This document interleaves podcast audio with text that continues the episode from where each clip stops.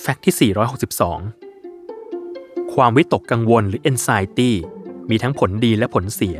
ขึ้นอยู่กับความรุนแรงต่อสิ่งที่มาคุกคาม ว่าเป็นอันตรายมากน้อยเพียงใด ซึ่งสิ่งที่คุกคามอาจมีอยู่จริง หรือเป็นเพียงความคิดของคนคนนั้นเองก็ได้ โดยหลายคนอาจไม่รู้ว่า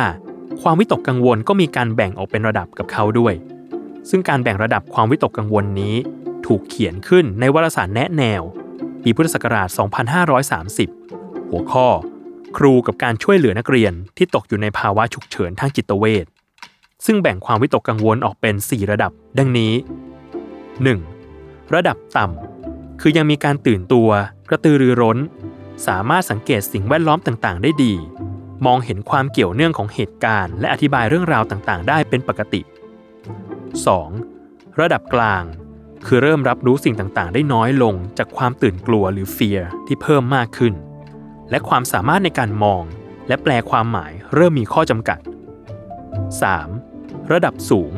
คือเริ่มกระสับกระส่าย ลุกลี้ลุกลน แก้ปัญหาที่เกิดขึ้นได้น้อย รวมถึงไม่รับรู้และไม่เข้าใจเหตุการณ์อย่างต่อเนื่อง อีกทั้งระดับนี้ อาการทางกายจะเริ่มออกมา เช่น ปวดท้อง คลื่นไส้ หรือท้องเดินเป็นต้น และข้อ 4 ระดับรุนแรง คือไม่สามารถควบคุมตัวเองได้